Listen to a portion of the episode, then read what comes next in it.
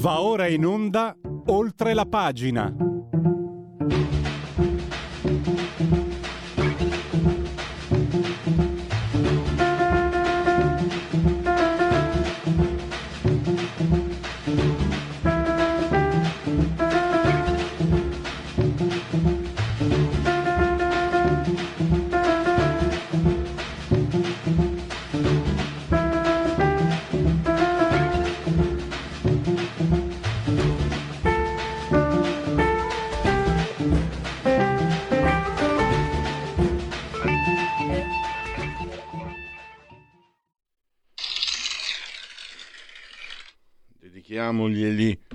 Questi applausi alla colonna, alla sigla, la colonna sonora, alla sigla di oltre la pagina di Radio Libertà. Siete simultanei con noi quando sono scoccate, non scroccate, mi raccomando, le 10 e 40 precise, precise, precise. Noi, vale a dire il dottor formidabile Federico Borsari, saldamente sulla tolla di comando e regia tecnica, entrambi sospesi a 119 metri sopra il livello del mare. Temperature che eh, ci dicono 24 gradi centigradi interni sopra lo zero, fa caldino internamente.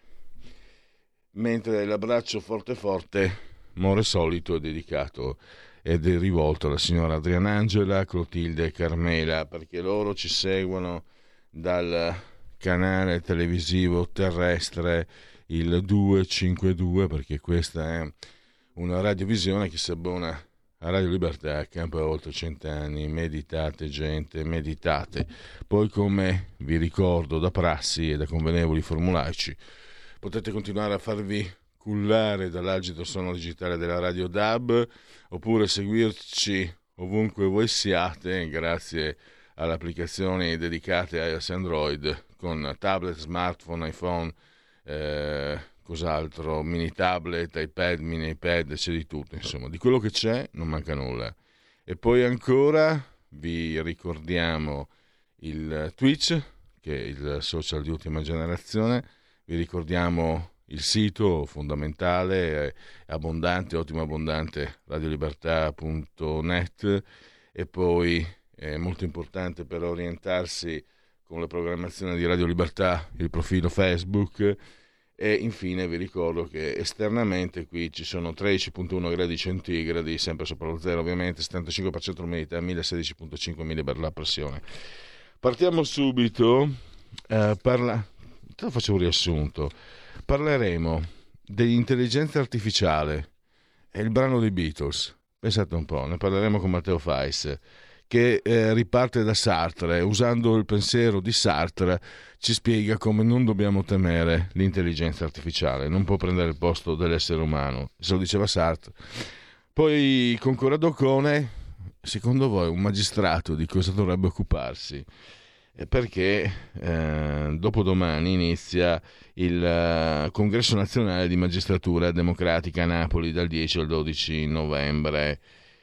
Il punto è che il programma di questo convegno vede temi come femminismo intersezionale, nuova famiglia, diritti queer, diritto all'immigrazione. Siete giudici, la giustizia italiana non va tanto bene, ma evidentemente a voi non importa nulla, tanto siete dalla parte di quelli che hanno il coltello dalla parte del manico poi ho pensato, se ci fosse un'associazione eh, carrozzieri democratici, carrozzieri di sinistra, sarebbe come se anziché discutere del caro vernici o delle lamiere sicure, si preoccupassero della dieta vegana nelle scuole e del pericolo di estinzione dell'ornitorinco. A questo siamo arrivati.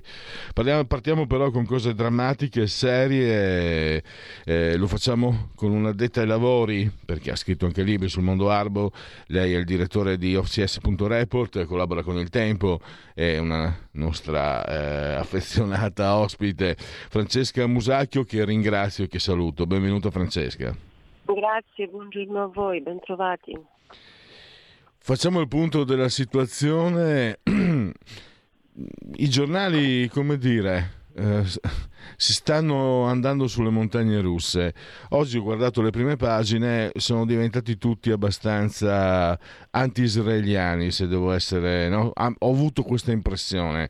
Eh, intanto ho letto ieri che eh, viene mantenuto o viene aperto il corridoio umanitario dalle 10 alle 14 Salah al-Din Street per permettere ai civili di uscire da uh, Gaza. Ma la domanda, quella che ti ho fatto anche, no, è una domanda che non può avere risposta, presuppone chiaramente un'analisi. Eh, che ti ho fatto ieri, direttore, quando ci siamo sentiti, che prospettive ha questo conflitto? Perché ho letto anche che sempre eh, relata refero, quello che scrivono i giornali lo decidono i padroni dei giornali, non ci sono più gli editori puri. Però sta di fatto che Netanyahu in casa propria eh, sta subendo, come succedeva anche prima del conflitto, pesanti, pesanti eh, contestazioni. E non credo che anche questo potrebbe avere degli influssi. Ma ti do la parola per spiegarci un, come stanno le cose, direttore. Eh, ma guarda, allora eh, i giornali e diciamo, l'opinione pubblica diciamo, generalmente eh, dopo un primo momento di, dire, di emozione eh, per quello che è accaduto il 7 ottobre, quindi esattamente un mese fa, e quindi di empatia e di sentimenti positivi nei confronti di Israele, poi dopo ha preso la piega che sappiamo, eh, ne abbiamo già parlato in precedenti interventi eh, purtroppo c'è una tendenza a non distinguere eh, Hamas, che è un gruppo terroristico, dalla popolazione palestinese. Finalmente si è levata ieri una voce dall'Europa, eh, quella della von der Leyen, che ha chiaramente detto che Hamas sta usando eh, i palestinesi come eh, scudi umani, ma questo era palese da, da, da, dal 7 di ottobre, da quando è partito il conflitto, perché Hamas sapeva perfettamente quale sarebbe stata la reazione di Israele. Ora eh, qualcuno dice sì vabbè ma Israele non deve cadere nella trappola di Hamas e fare quello che sta facendo perché eh, così fa il gioco di Hamas aprendosi quindi esponendosi alle contestazioni per il genocidio a Gaza. Ma io voglio ricordare anche un'altra cosa, indipendentemente da come finirà e quando finirà questa guerra, perché è impossibile oggi fare una previsione, o quantomeno non sono io diciamo, la persona eh, negli strumenti per fare questo tipo di previsione, ma una cosa la voglio dire.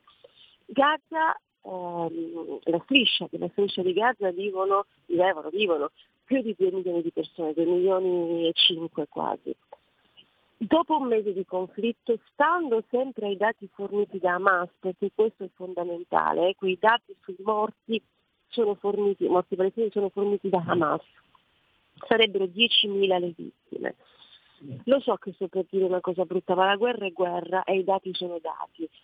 10.000 persone su 2 milioni e mezzo vuol dire che stanno facendo delle operazioni chirurgiche. Okay?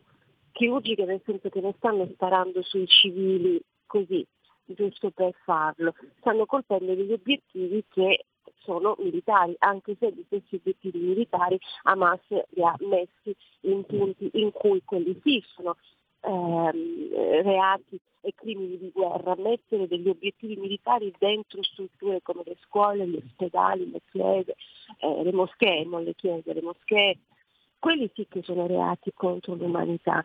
E Hamas questo sta facendo. E il problema è che più si va avanti e più il numero dei morti salirà. Eh, sarà una questione puramente numerica. Però ripeto, 10.000 è una cosa orrenda quella che dico, però è un dato, è un fatto e, e, soprattutto è un, è un, sono dati di guerra, ok?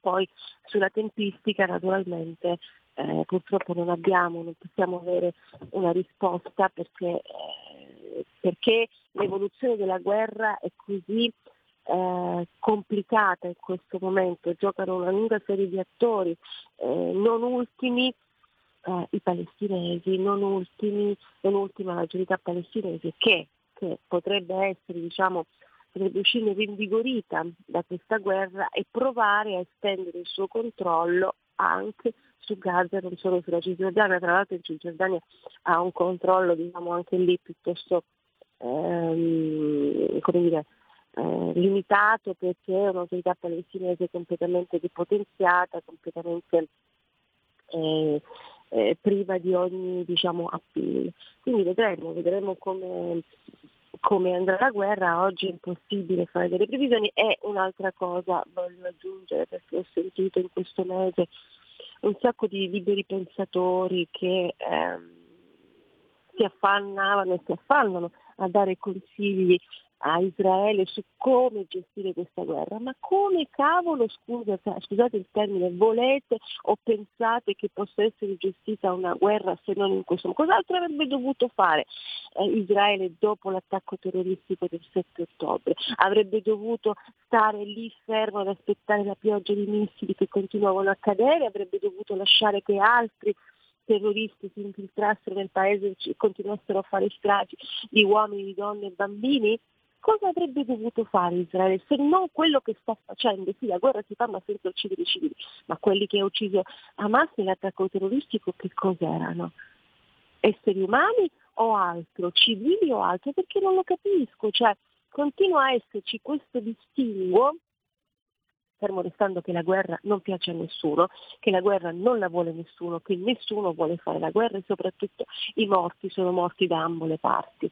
Però insomma io credo che eh, la comunità internazionale, soprattutto quelli che protestano eh, nelle piazze, nelle università, mi fanno paura perché quelli che protestano oggi nelle università americane, anche nelle università italiane, nelle università in tutto il mondo saranno la classe dirigente di domani e se questa è la classe dirigente di domani che non conosce e non sa quello che accade, io mi preoccupo. Se se posso interromperti, io capisco quelli che dicono che bisogna trovare, esperire le vie della pace, come ci sono molti che lo dicono anche per la situazione ucraina. Io colgo in questo senso la malafede. Eh, Israele dovrebbe dimenticare i suoi morti, mentre i palestinesi l'abbiamo sentito da parte di quelli che sono scesi in piazza, ma anche andati in televisione, e tutti esponenti di sinistra, parliamoci chiaro, i palestinesi tutto sommato i loro motivi ce l'hanno e loro sono certo. stati invasi dai coloni. Allora spiegatemi, se i palestinesi sono autorizzati lo sono anche gli israeliani, altrimenti non lo è autorizzato nessuno. Esatto. E qui ti dico da, da persona che non è, che non conosce poco insomma la politica estera, però l'ONU cioè, io quando ero ragazzo sentivo i caschi bo- blu dell'ONU. Cioè, era, mi sembrava la situazione in cui l'ONU arriva e dovrebbe essere l'ONU rappresentare dovrebbero essere i Rangers del mondo, si fa per dire. Eh, invece sono assenti, addirittura il loro leader eh, dà una giustificazione a, a Hamas e quindi siamo, siamo eh, siamo fritti, insomma, cioè, con queste figure, con, questi, con, queste classi dirigenti. Io lo ripeto sempre, eh, non c'entra niente, Francesca, ma se il leader di Confindustria millanta la laurea, non c'è nessuno. Lo hanno reso pubblico, ma non c'è nessuno che gli dica: ma non ti vergogni. Soprattutto, com'è possibile che un leader di Confindustria senta il bisogno di millantare? Se ce l'hai bene, se non ce l'hai, amen. Cioè, non è un pezzo di carta. Se segui quella linea lì, che razza di classe dirigente sei? E, e ho paura che il resto del mondo non sia tanto meglio dell'Italia, per no, quel che si vede no, in giro. Decisamente, no, decisamente, decisamente no non è molto meglio, ripeto, la mia preoccupazione, che poi è una preoccupazione condivisa eh, con altri diciamo, amici che si occupano di questo, di questo argomento, è che proprio nelle università americane quelli oggi, tra quelli che oggi protestano eh, chiedono, diciamo, eh, sono a favore della Palestina e contro Israele, ci sarà il futuro presidente degli Stati Uniti d'America, capisci? E questo è quello che mi preoccupa, come ci sarà eh, come ci sarà una classe dirigente intera eh, americana e anche in Italia, quindi questo è quello che mi preoccupa, non, non è eh, il fatto di avere una vera laurea forse non è questo di scrivere, è, è averla ma essendosi formati in un contesto dove eh, la propaganda è più, eh, come dire, è più forte, cioè de, de, de, delle informazioni corrette, dello studio di quello che è, è la verità. Quindi questo mi, mi, preoccupa tantissimo e l'ONU, giusto per restare diciamo, in tema, è ovviamente adesso si è dimostrata in tutta la sua inutilità, in tutta la sua incom- in- incompletezza, perché, eh, perché anche l'ONU si è lasciata prendere in trappola dalla propaganda, voglio usare questo termine per essere, come dire, ehm, positiva, ok? Per essere positiva, ma eh, è, è, sconcertante quello che sta accadendo. E poi sono le stesse persone però che vanno al eh, giorno della memoria, eh, si battono il petto, vanno ad Auschwitz, portano le scuole ad Auschwitz e fanno tutte quelle belle storie lì che francamente sono in netto dire, contrasto con quello che oggi vai a dire. Non mi venissero a dire che le due cose sono separate, non sono per niente separate, perché l'esistenza di un popolo significa anche questo. Quindi, ehm, sì, curiosamente sta emergendo l'antisemitismo degli antifascisti, perlomeno in Italia e non solo un, uh, un, blackout, un cortocircuito che tutto sommato potevamo... Qualcuno dice che era, che era comunque nelle... Eh, si poteva leggere nelle trame del, de, di quello che, che, dei comportamenti. Tra l'altro mi stupisco su Paolo Mieli che tra l'altro se non sbaglio è, è, è di, di, di, di, appartenenza, non so, non si, si sempre il rischio di usare le parole sbagliate, ma di origine ebrea, insomma, perché se dico che è ebreo poi magari sembra chissà che si è improvvisamente accorto che ci sono i rettori delle università, di tante, tante università italiane, che impediscono eh, o che boicottano gli scrittori israeliani. Ma è successo, Paolo Mieli, se non sbaglio, ha diretto anche la stampa, Torino la conoscerà bene, anni fa è successo al Salone del Libro di Torino, non hanno fatto parlare degli scrittori israeliani. E questo antisemitismo non è che ade- cioè adesso è esploso, ma più o meno latente lo si poteva individuare anche prima tra coloro che andavano in piazza per...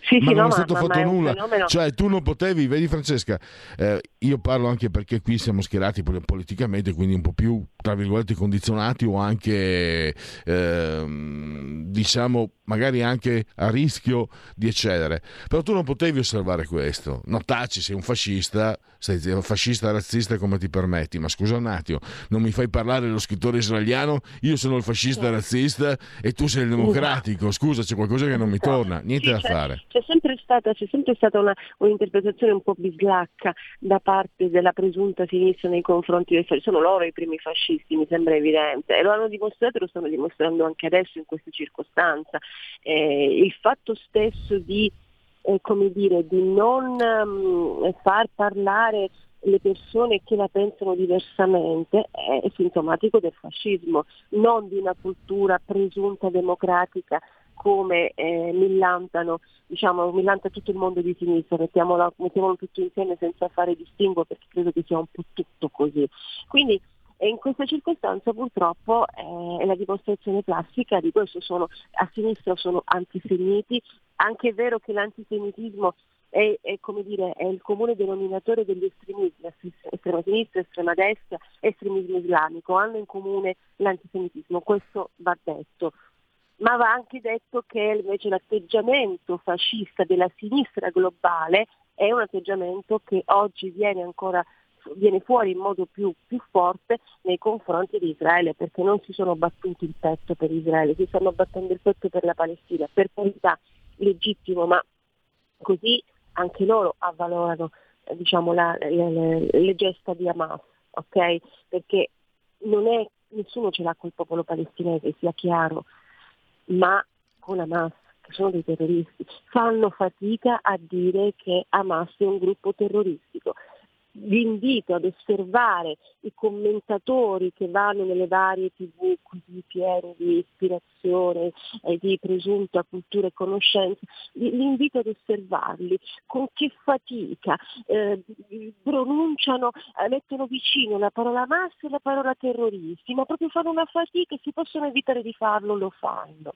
Okay? Quindi detto questo, no, no, Francesca, altre... ti, ti, garantisco che non lo fanno proprio, no, se possono non lo esatto. fanno, lo evitano. Francesca, scusa, è un argomento che non esauriamo qua con te, eh, approfittiamo anche della tua disponibilità e della tua conoscenza. Al volo, non vorrei prenderti in contropiede, ma tu ti occupi anche di, di flussi migratori. È la notizia tra ieri e oggi.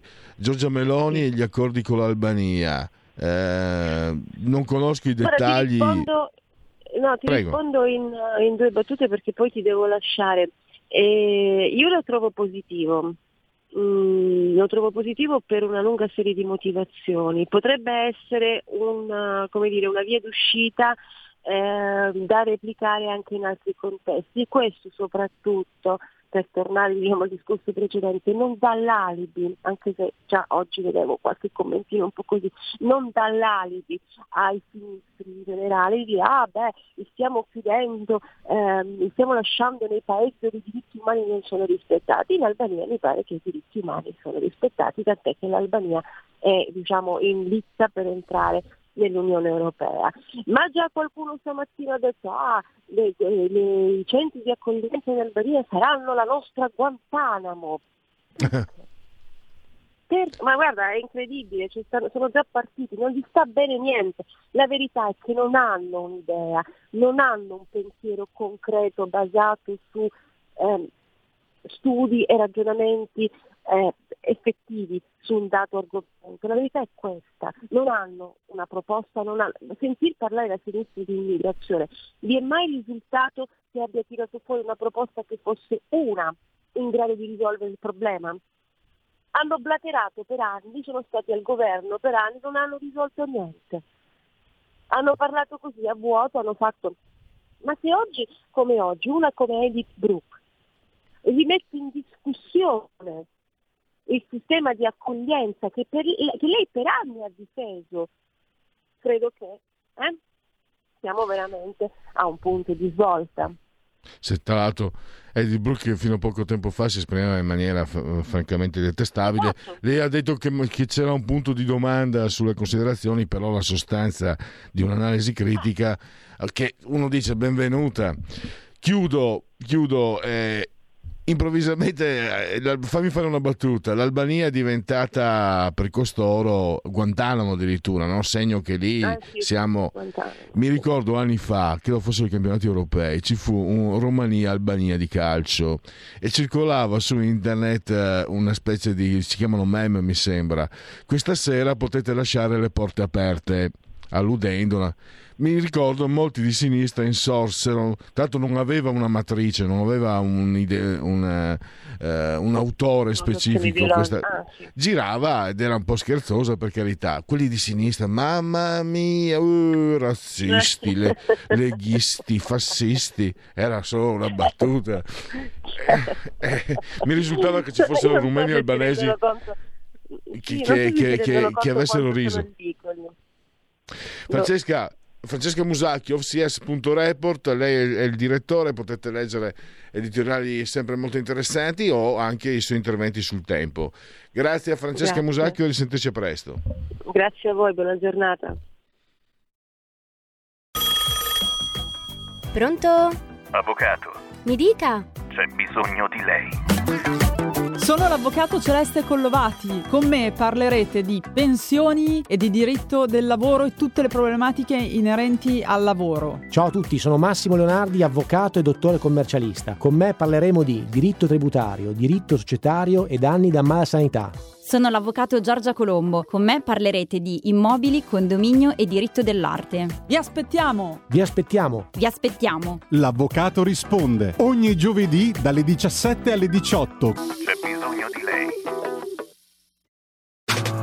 Stai ascoltando Radio Libertà. La tua voce libera, senza filtri né censura. La tua radio.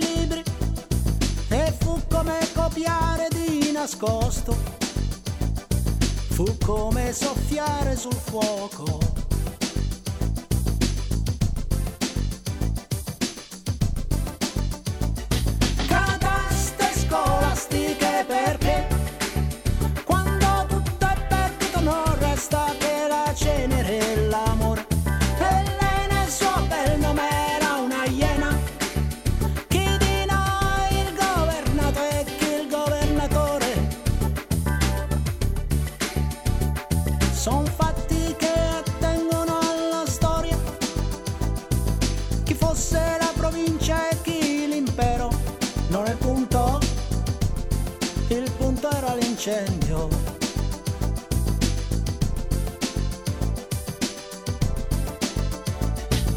Erano gli esercizi obbligatori estetici, le occhiate di traverso e tu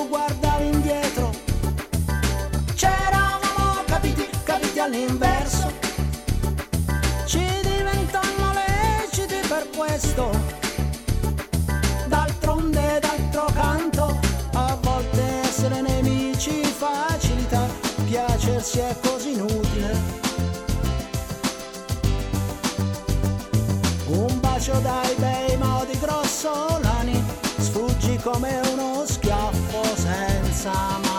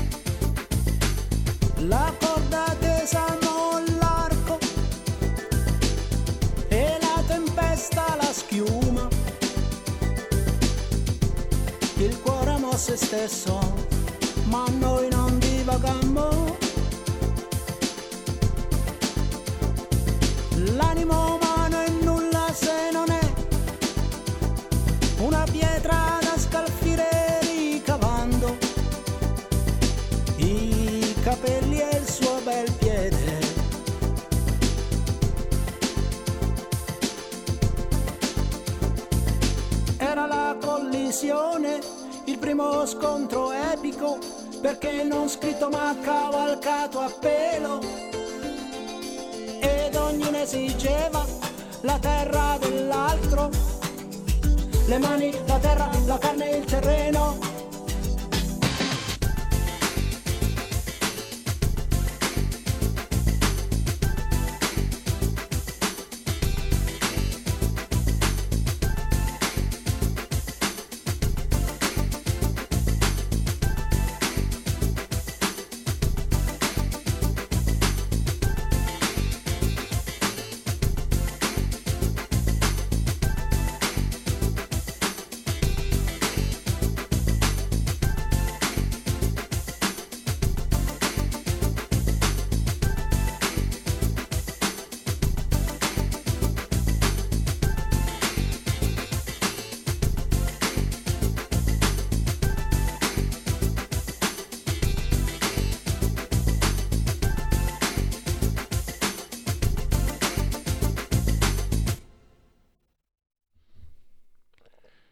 credo si è interrotta così. Che peccato.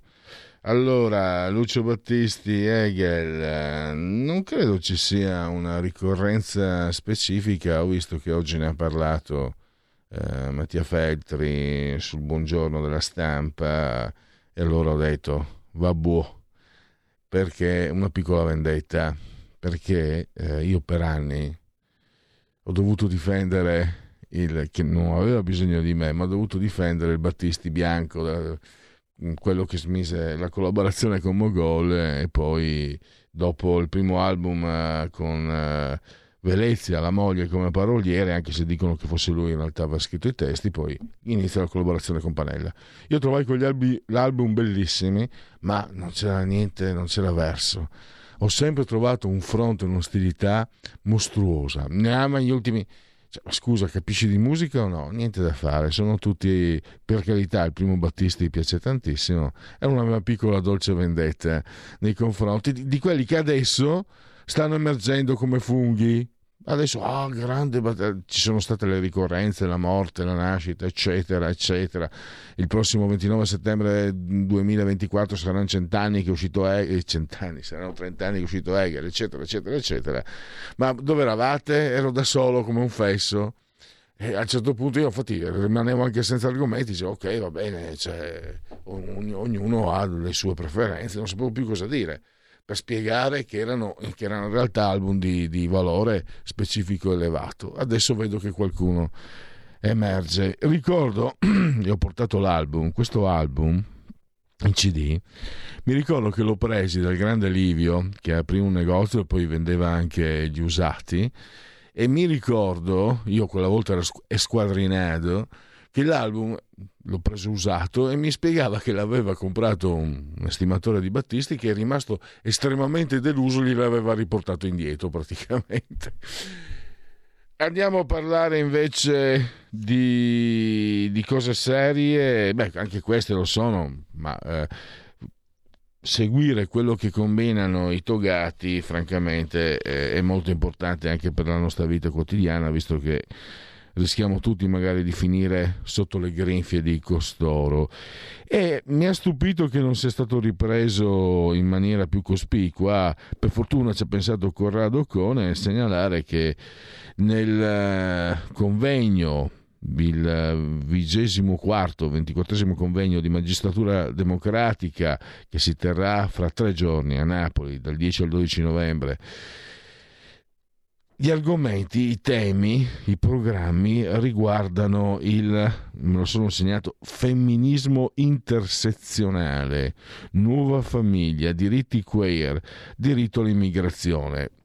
E viene da chiedersi, Montesquieu dove sei? Perché costoro dovrebbero preoccuparsi della giustizia, anche perché la giustizia italiana è in uno stato comatoso, la durata dei processi non è uguale, ci sono ogni anno multe, multe, multe che arrivano dall'Europa, eccetera, eccetera, ma per loro è importante il femminismo intersezionale. Non sono neanche andato a vedere cosa significa perché è rivoltante solo la definizione. Chi ama le belle lettere deve rifuggire da queste definizioni agghiaccianti. Ma al di là delle battute, qui abbiamo a che fare, magistratura democratica, che la corrente di sinistra dei magistrati è molto potente, molto forte, condiziona molto, bastato vedere insomma il caso Palamara, eccetera. E questi signori si preoccupano, la crema, i vertici si preoccupano di femminismo intersezionale e dopo non voglio più ripeterlo.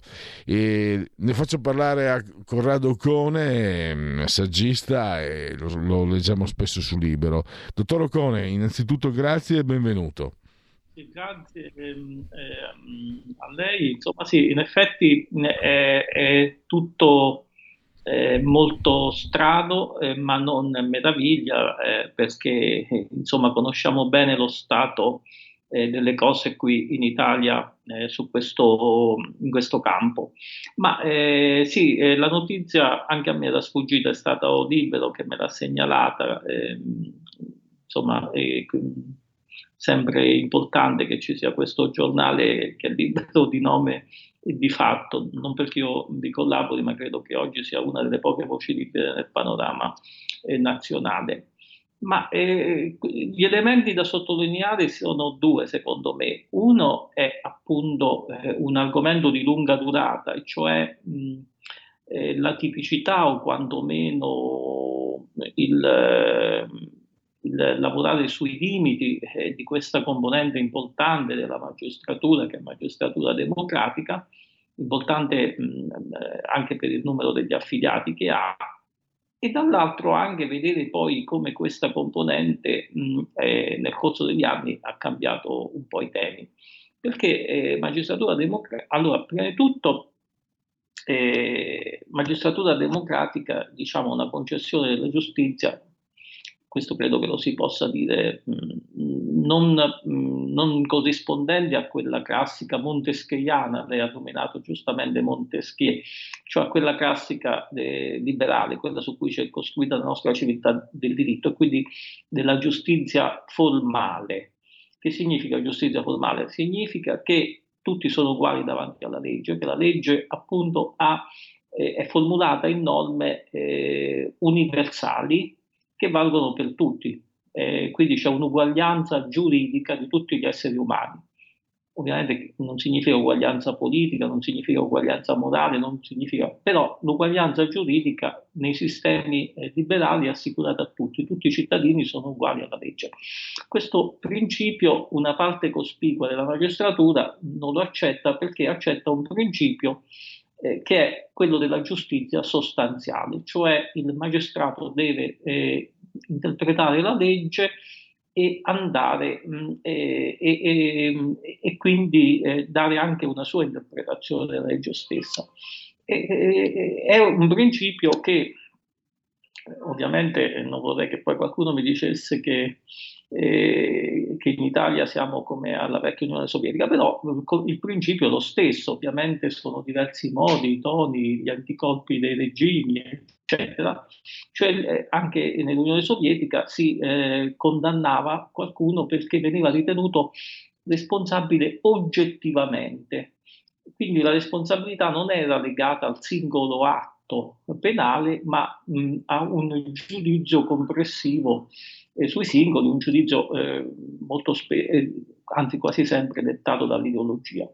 E una parte della magistratura non crede nella giustizia formale eh, mh, su cui si è fondata la nostra civiltà di diritto.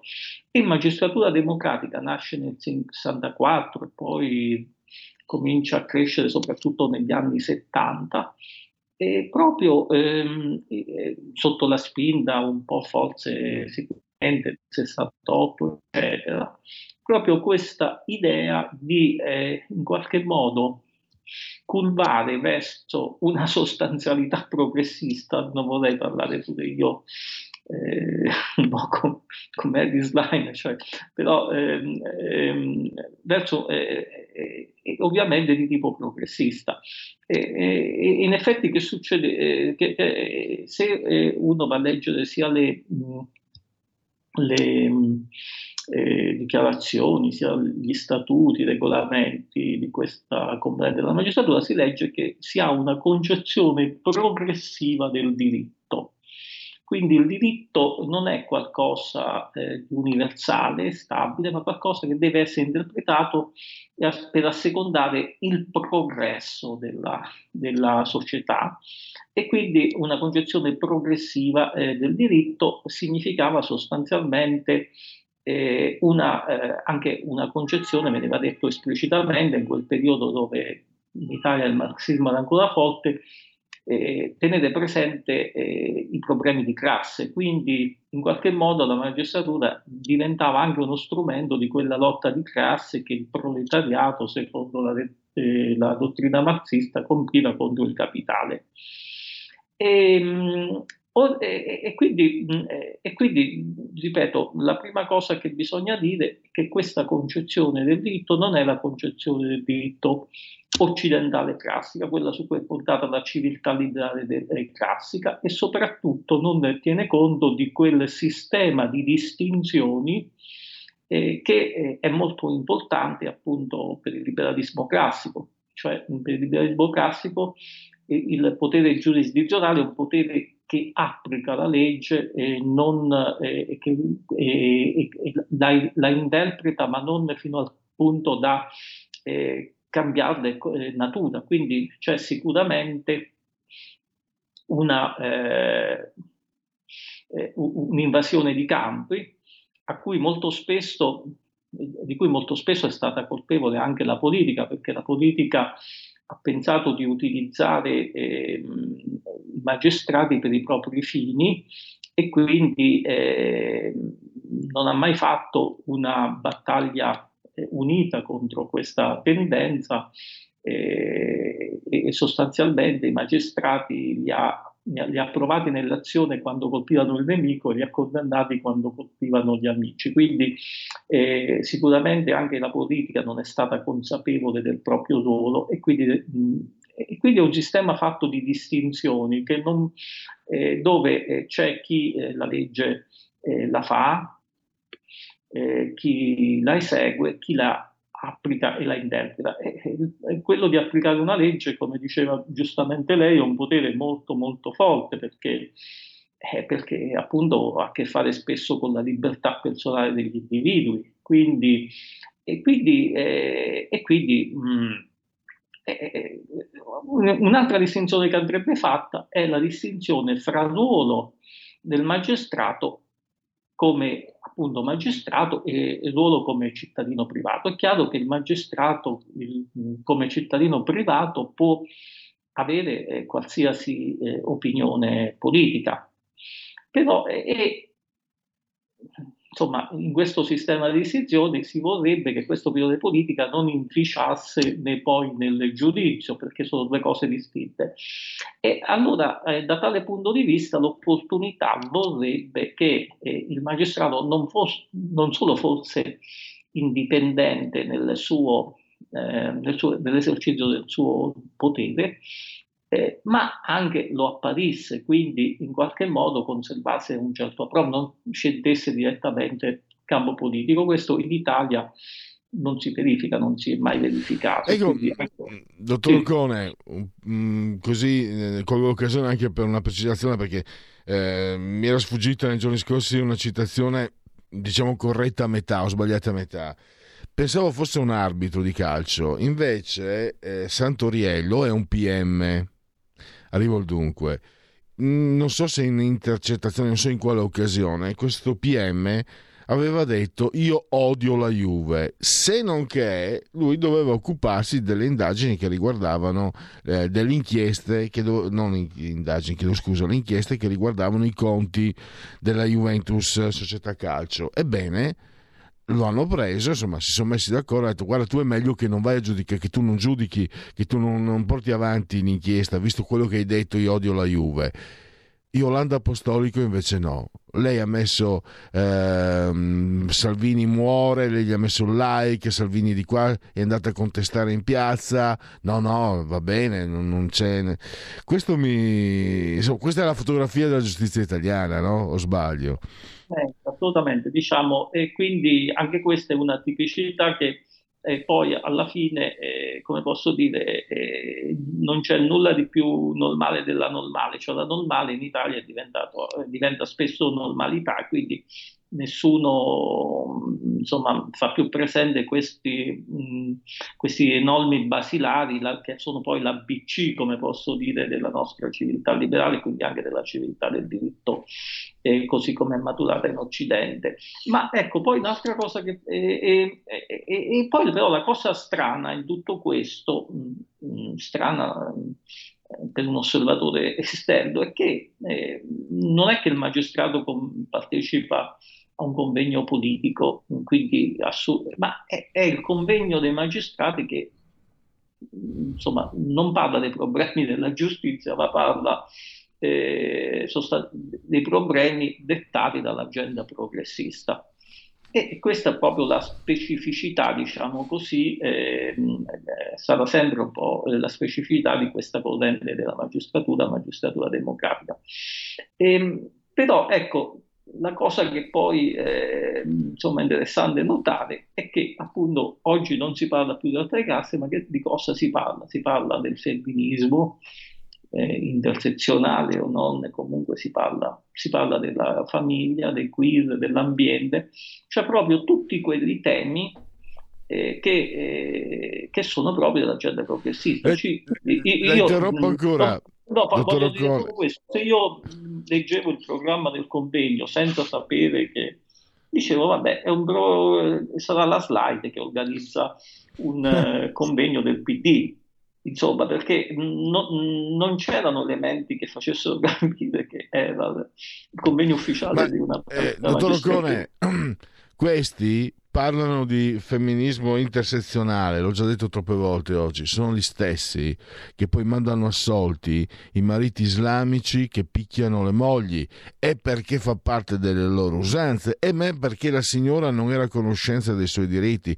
Que- da, que- da costoro esce la furlanissima magistrata che aveva definito quella- quell'assassino che ha ucciso una signora a Rovereto, ah che fisico eccezionale, dovrebbe fare le Olimpiadi, cioè aveva appena ucciso una donna di 60 anni a mani nude dopo aver cercato di violentarla. E la magistrata che avrebbe dovuto comunque prendere dei provvedimenti, anche se ha stretto eh, diciamo rigore di, di regolamenti, ci sono tutte le scappatoie per lei, ma si occupano di femminismo intersezionale, poi però quando ci sono immigrati o islamici che picchiano, massacrano, stuprano le donne, sono giustificati e questo io credo che o, o- o- o- o facciamo qualcosa o, lo rifiutiamo o veramente ci incazziamo neri perché questi poi decidono, decidono della vita degli altri. Qui ci sono magistrate eh, del metodo Bellomo, ma oh, queste, queste sono, ci sono magistrate in giro che giudicano cittadini che sono state addestrate da Bellomo, minigone, tacco 12 o quel che è. Ma io voglio sapere se tu No, sei uscita ehm, dal metodo Bellomo, perché io non ti permetto, non puoi giudicarmi, perché io, se tu mi giudichi, entro in tribunale con la pistola per legittima difesa, perché se sei stata preparata da Bellomo e hai vinto il, il concorso e sei magistrata, io non posso fidarmi, umanamente non mi posso fidare. Chi ho di fronte? Scusate lo sfogo, mi scusi, però questo è un tema sensibile da sempre per me. Prego. È uno sfogo giustificabile, insomma, però ecco, quello che io volevo dire è che tutto eh, nasce da quella, eh, quelli che lei ha indicato, cioè de- la, la questione dell'islamico, eccetera, eh, lo possiamo ricondurre a quel paragrafo che abbiamo tante volte affrontato dei cortocircuiti del- che si creano all'interno della cultura politicamente corretta della sinistra.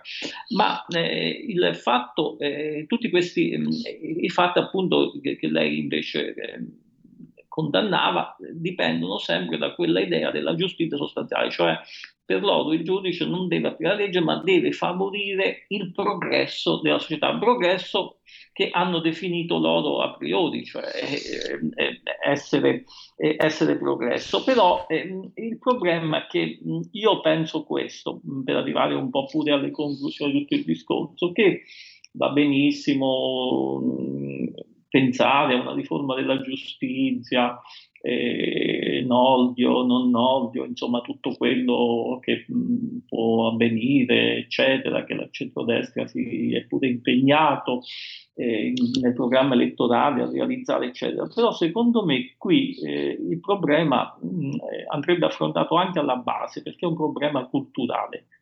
Cioè bisognerebbe eh, diffondere un po' di sana cultura liberale, quindi eh, far capire ai giovani soprattutto che la nostra civiltà sia fondata sulla distinzione dei poteri, che la nostra civiltà sia fondata su un'idea del diritto come applicazione della legge, non come mh, facimento, diciamo così, della legge stessa, che la nostra civiltà sia fondata su un'idea di giustizia formale, per cui giuridicamente tutti i cittadini devono essere, eh, devono essere giudicati da una norma univoca che non può essere diversa a secondo se l'imputato è un ricco un povero, un islamico o un eh, WASP, come si dice in America, eccetera. E, e quindi, e quindi ecco, io farei proprio dei corsi di cultura giuridica del, eh, eh, a cominciare dalle scuole addirittura, ecco, no, questa era una provocazione, però per dire come il problema Avrebbe davvero molto molto bisogno. Dottor Ocone, devo concludere. Io la ringrazio ancora. eh, grazie a, a Corrado Ocone. Lo possiamo leggere anche su Libero e a risentirci a presto. presto, grazie. Naturalmente con i tempi che corrono la pistola era figurata, no? perché qui non si sa mai, però io se entro in un tribunale con costoro eh, la legittima difesa devo invocarla, non quella quella, la tutela legale, ma proprio eh, come, come a livello basico, perché mi trovo di fronte a qualcuno che può farmi del male ed è predisposto a farmi del male, perché chi, chi pensa che il femminismo trans, trans quello che è, insomma, non lo dico più, o chi addirittura viene preparata col tacco 12 nella minigonna e diventa magistrata. Eh, signori, io, o, o chi addirittura condanna l'uso del termine clandestino, quindi siamo alla, poliz- alla, alla vera e propria polizia eh, linguistica. Meglio seguire la Lega, va. Segui la Lega è una trasmissione realizzata in convenzione con La Lega per Salvini Premier. Segui la Lega prima che la Lega seguisca te alla Pellegrina e anche secondo sintassi o seguate alla Marciana. Sono sul sito legaonline.it, scritto legaonline.it, tante tante tante cose si possono fare. Seguire le attività della Lega, naturalmente, i calendari delle feste, eccetera, eccetera, eccetera. Iscriversi alla Lega è molto facile, molto semplice. Si, anche da questo sito, naturalmente, si pagano, si versano, che brutto pagare, si versano 10 euro, si può fare anche tramite PayPal, senza nemmeno la necessità che siate iscritti iscritti per PayPal, poi il codice fiscale, gli altri dati richiesti, quindi vi verrà recapitato alla magione per via postale, ma se di mezzo ci sono poste italiane, sono raccomandati ampi gesti apotropaici sia per le femminucce che per i maschietti che per tutti gli altri, naturalmente, la tessera Lega Salvini Premier. E poi il gesto di auto determinazione civica, il 2 per 1000 Scrivi D43 nella tua dichiarazione dei redditi, scelta libera che non ti costa nulla. Ripeto, sono soldi nostri, semplicemente, però lo Stato eh, se li tiene lui. È bella questa. Eh, però almeno possiamo dirgli di dare un indirizzo a, questi, a, questo denaro, in questo caso è politico, D43, D di Domodossola, 4 il voto in matematica, 3 il numero perfetto e poi andiamo con le apparizioni radio-televisive dei protagonisti della Lega, loro, i politici, abbiamo eh, oggi pomeriggio alle 17.15 rubrica economia Sky TG24, l'europarlamentare Marco Zanni questa sera a TG2 Post Rai 2 alle 21 il capogruppo e presidente del gruppo parlamentare leghista a Montecitorio Riccardo Molinari. E direi che per Segui la Lega sta su Fi e poi anche Time Out e adesso parleremo poi tra 5 minuti dei Beatles però ascoltiamo ancora Battisti va. Segui la Lega è una trasmissione realizzata in convenzione con La Lega per Salvini Premier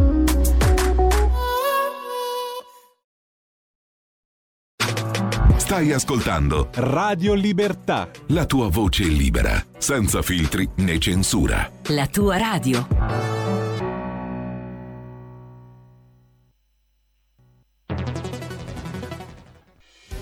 Quotidiano di Sicilia, il quotidiano d'Italia, l'informazione che ribalta i luoghi comuni, una vera visione dei fatti, l'Italia vista da sud.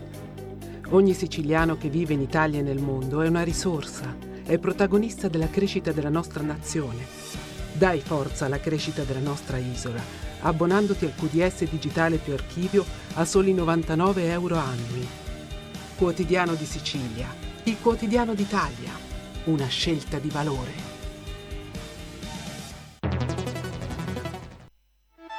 Stai ascoltando Radio Libertà, la tua voce libera senza filtri né censure, la tua radio.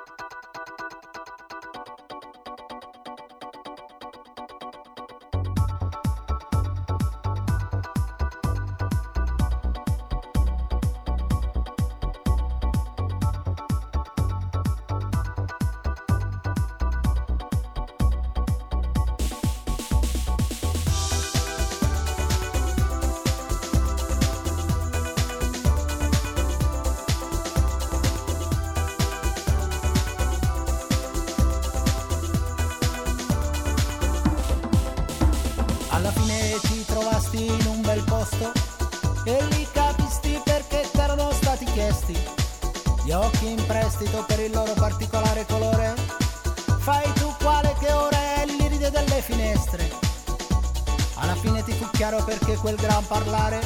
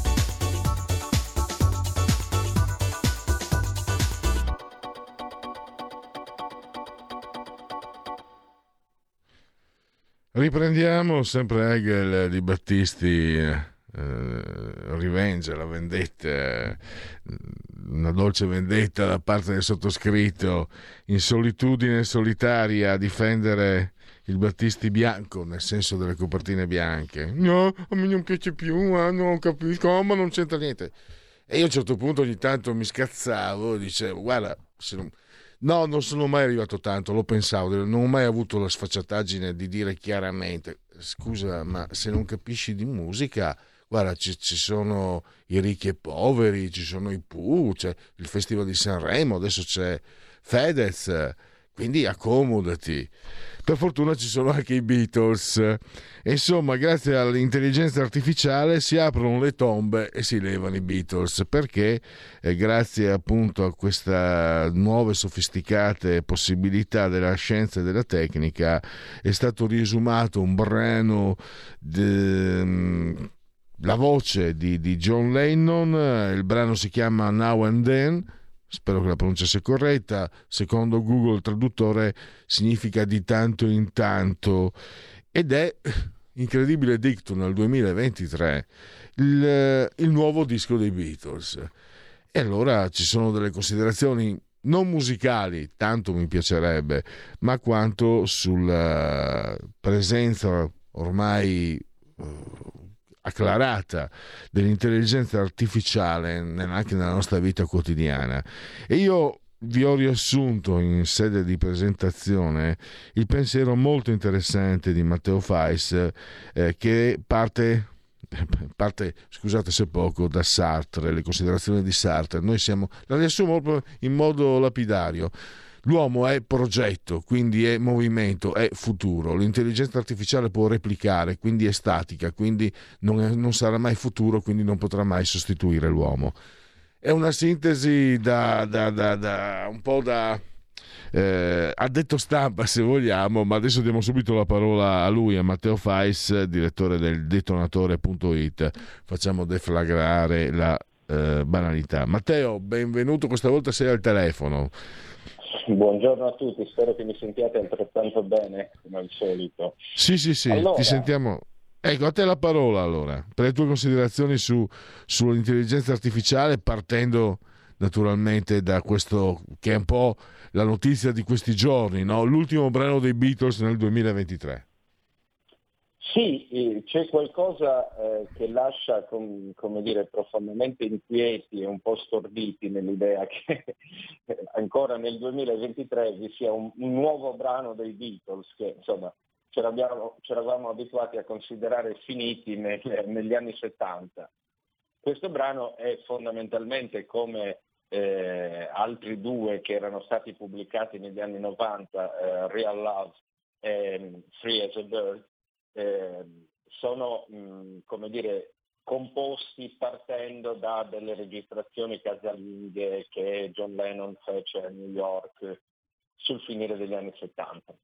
E perché tutto ciò è inquietante e lascia un po' storditi? E eh, al di là della registrazione casalinga che è stata ripresa, rielaborata con l'intelligenza artificiale, è stata isolata la traccia audio del cantato da quella di pianoforte di John Lennon. È, è interessante il fatto che eh, si possa prendere eh, un, un, qualcosa di morto e sepolto che peraltro negli anni 90 quando i Beatles lavorarono ad Anthology, quella loro famosa raccolta anche di, eh, appunto con qualche inedito e molti eh, pezzi riesumati, esecuzioni di, di, differenti da quelle finite su disco, già allora era stato scartato perché non si, non si era riusciti a, a, a, lavorare il segnale, il segnale registrato in origine, adesso eh, l'intelligenza artificiale si è spinta fino a questo. Perché tutto ciò lascia inquieti? Lascia inquieti perché e, perché la domanda che sorge spontanea è non è tanto si può fare, ma ha senso farlo. Cioè ha senso che oggi tornino a esistere i Beatles? A mio modestissimo avviso no, perché i Beatles sono il prodotto, come, tutte, eh, come ogni opera d'arte o come ogni fenomeno artistico, per meglio dire, sono il prodotto di eh, certe condina- coordinate spazio-temporali e che sentite oggi non avrebbero più, mh, che, che, mh, che, oggi non avrebbero più alcun senso di esistere, l'umanità è mutata dagli anni 60-70, eppure, eppure c'è ancora gente che ha sete di tutto questo, c'è ancora gente che sogna un, un, ritorno in grande stile dei Beatles, di quelli che furono. Il problema è che i Beatles non potranno ritornare perché, come, come direbbe Jean-Paul Sartre, appunto, che, che, tu hai citato in apertura, eh, riferendoti al mio articolo, perché l'uomo è una progettualità che si sceglie in un certo tempo. Cioè partendo da determinate condizioni, appunto spazio-temporali, io scelgo che cosa essere, cioè scelgo che cosa fare fondamentalmente e ragiono, mi muovo, eseguo, compongo canzoni o roman- romanzi o poesie secondo un sentire che è il sentire di un'epoca.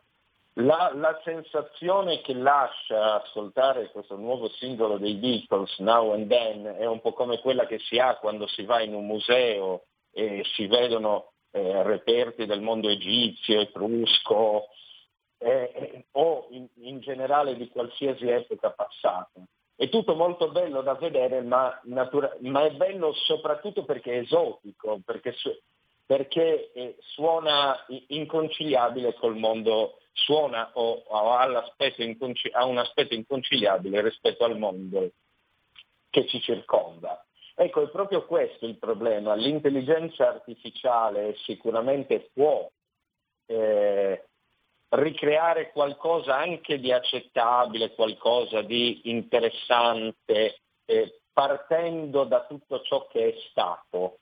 Ma che cosa manca fondamentalmente all'intelligenza artificiale, che invece l'uomo ha?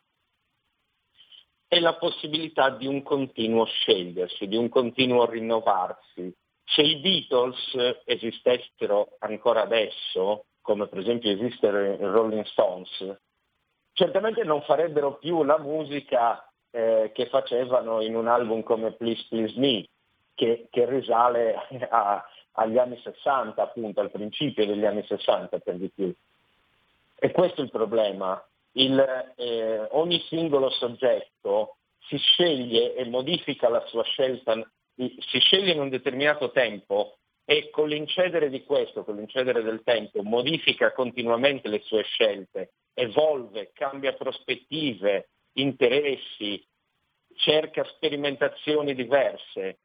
Quello che l'intelligenza artificiale non potrà mai fare è proprio questo, non potrà mutare come sono mutati eh, Paul McCartney te- come è mutato Paul McCartney nel tempo, o Ringo Starr o George Harrison eh, lo stesso, per, tanto per citare un altro membro dei Beatles.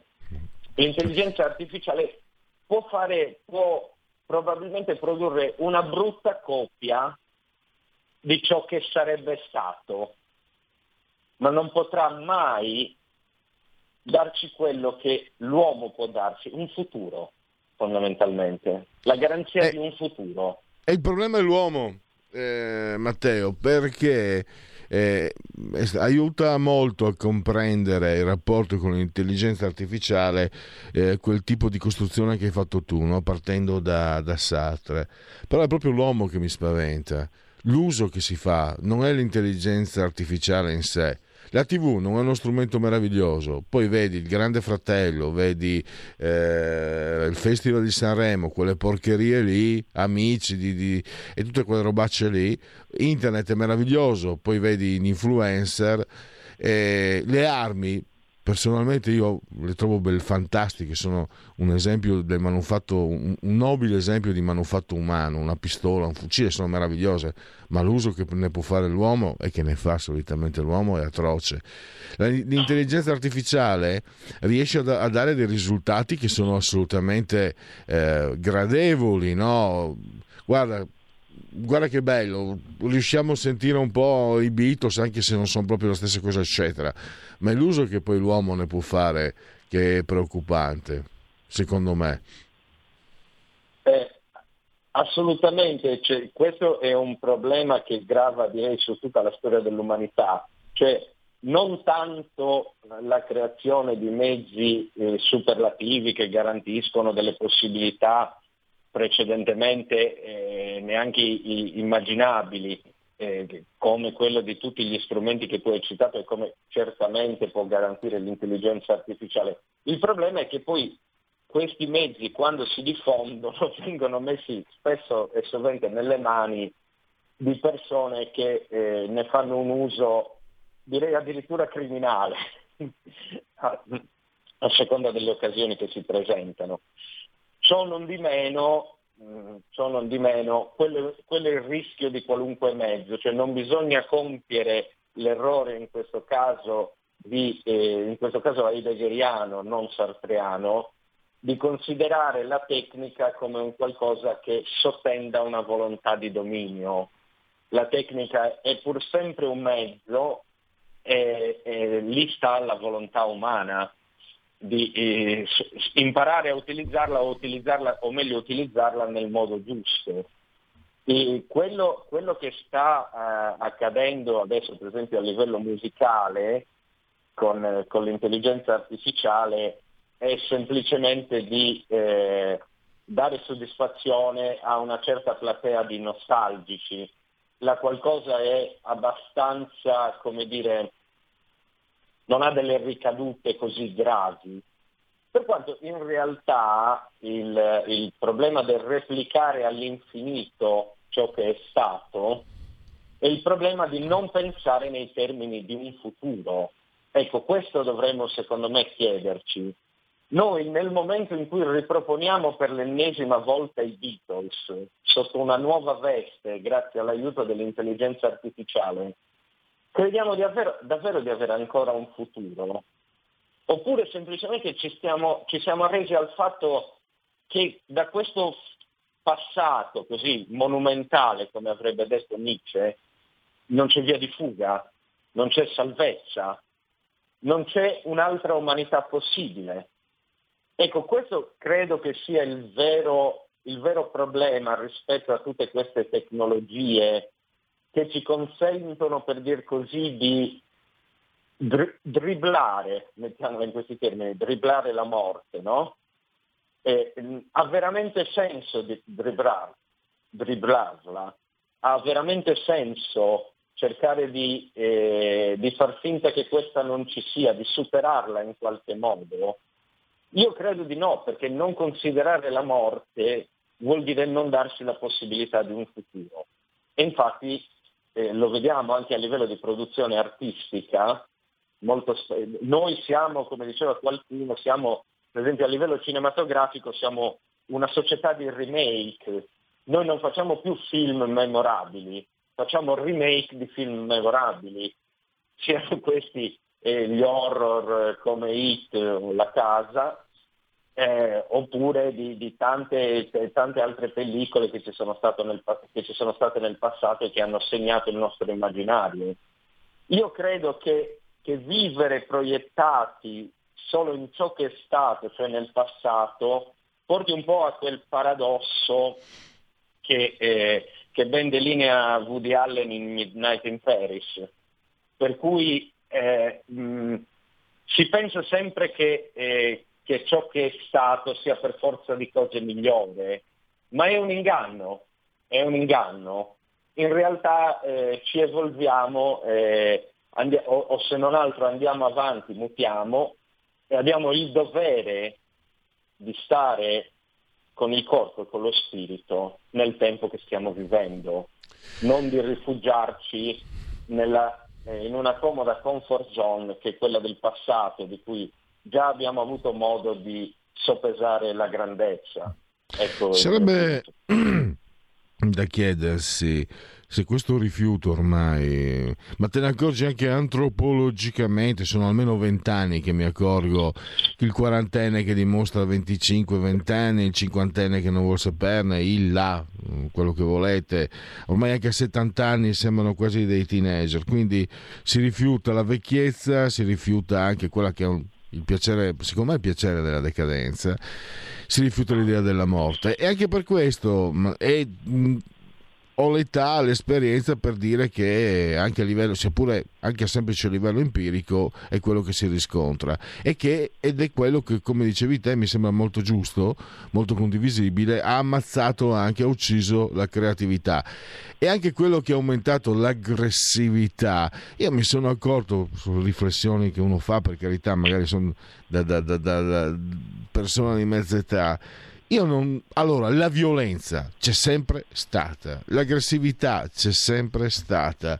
la, la, parte scura di noi l'abbiamo sempre avuta, ma a livello sociale, a livello diffuso, vedo uh, un'aggressività. Mm, stavo pensando, ho, ho, mandato un brano di Katie Lang eh, la settimana, una, una cantautrice credo canadese, ebbe il suo momento di successo negli anni 90 era eh, una delle prime gay dichiarate o lesbica che può essere offensivo quindi gay ma la cosa non ed era sto parlando di 30 anni fa la cosa in realtà non provocò nessuno, come, come Boy George dieci anni prima con, eh, con i Culture Club.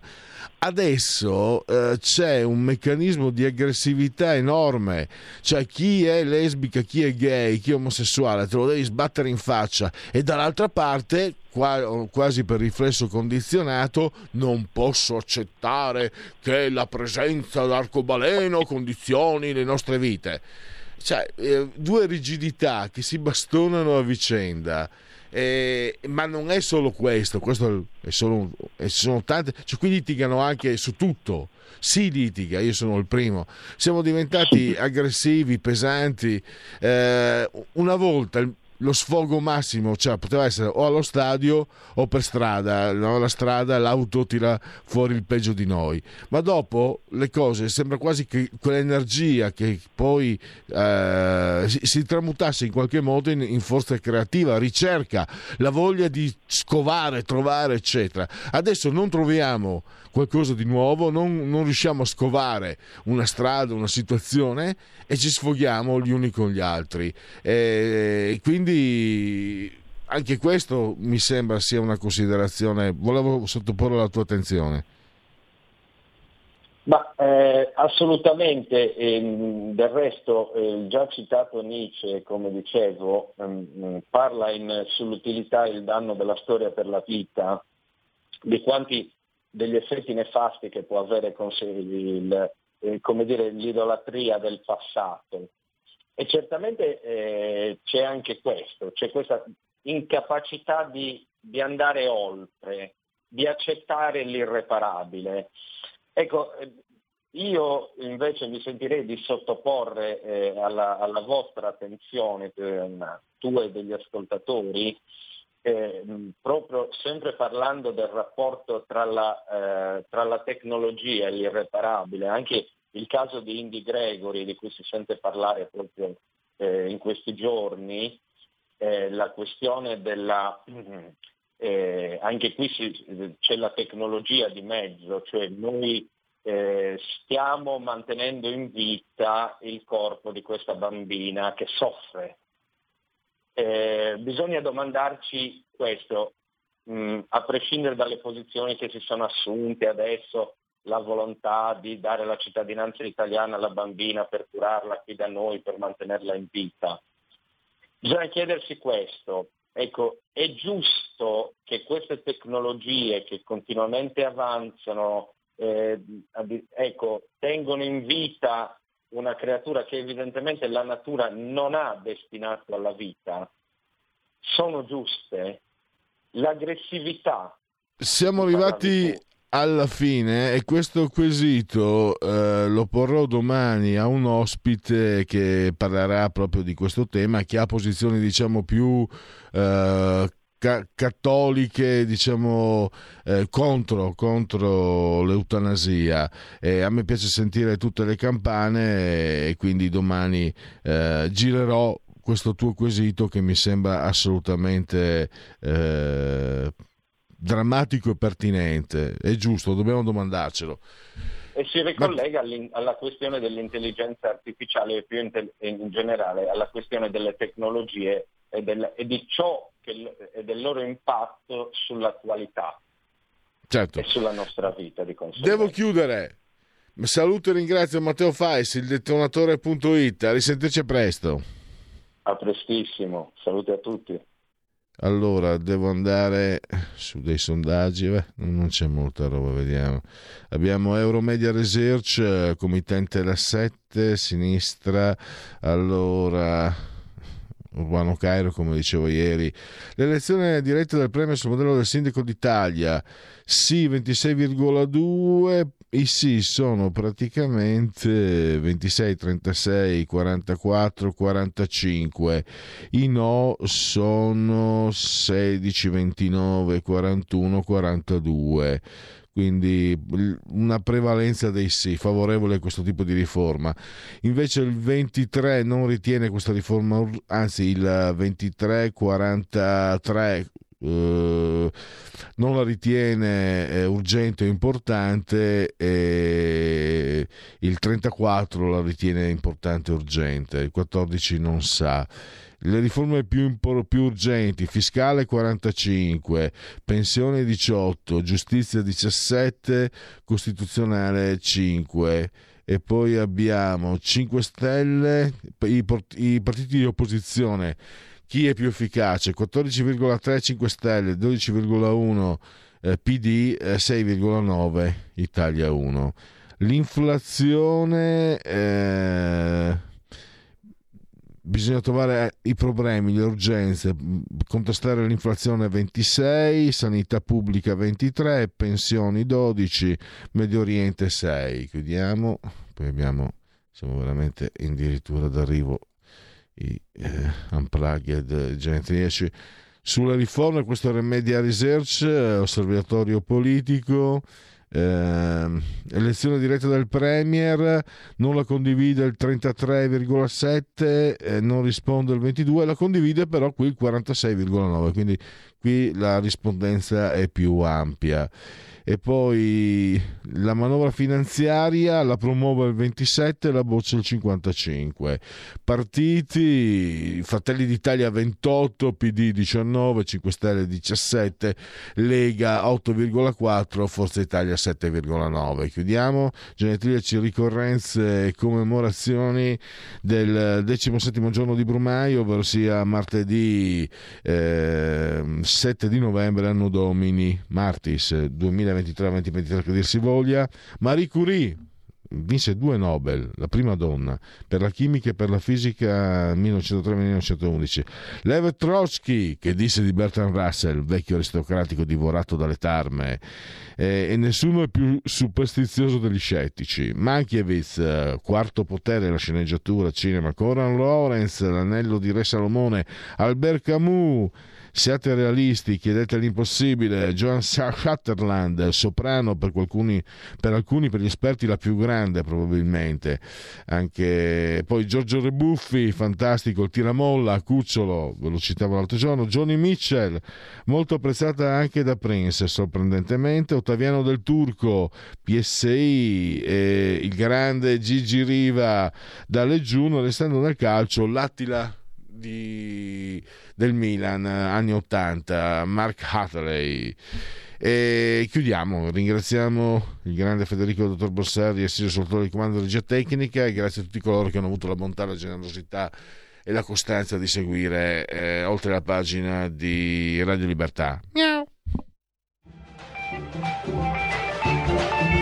Avete ascoltato oltre la pagina.